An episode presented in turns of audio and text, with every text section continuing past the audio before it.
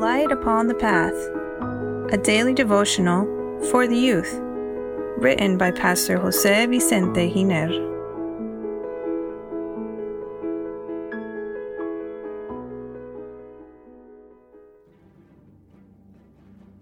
April 7th. God requires us not to kill. Dear youth, surely you've heard more than once that war was permitted by God in the Old Testament. This is true, but it doesn't mean that he was pleased with it. One example that shows us this fact is that he tolerated adultery and polygamy, but it doesn't mean that he approved it. Jacob had several wives, but few analyzed that the consequences of his actions were disastrous. With children from several women, there were always quarrels and disagreements between them. Abraham was also intimate with his wife Sarah's servant, but the negative results are still seen in our days with the Arab Israeli conflict. How awful. This shows that it is true that God didn't destroy these people for committing mistakes, neither did he free them from experiencing the results of their sins. David committed adultery with the wife of Uriah, and he had to confront the divine sentence.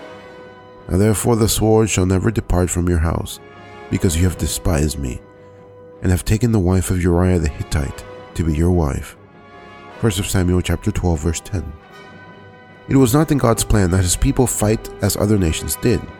If they would have remained faithful, God would have freed them from their enemies without the intervention of weapons, because war is a consequence of sin according to James 4:1.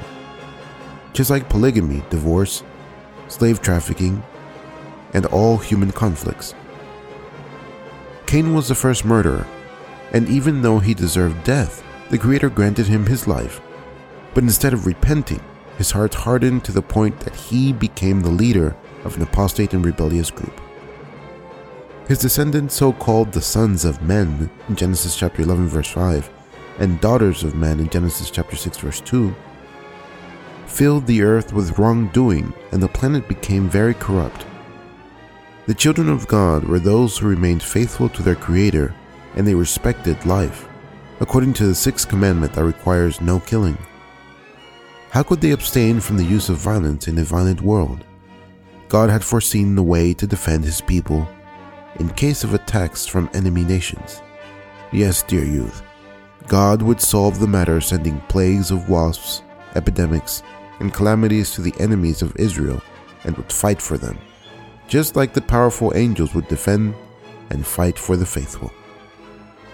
For I will cast out the nations before you. Exodus chapter 34, verse 24. Remember how the Lord guided Israel's exodus from the Egyptian nation without any armed intervention from his people. To be on God's side, to serve him with all your heart, love, and respect his holy law, leads us to inevitably respect life, both our own and that of others. Dear youth, commit your way to the Lord, trust also in him, and he shall bring it to pass. Psalms 37, verse 5. May God bless you and have a happy day. Amen. Please share this message that it may be a blessing to others as well.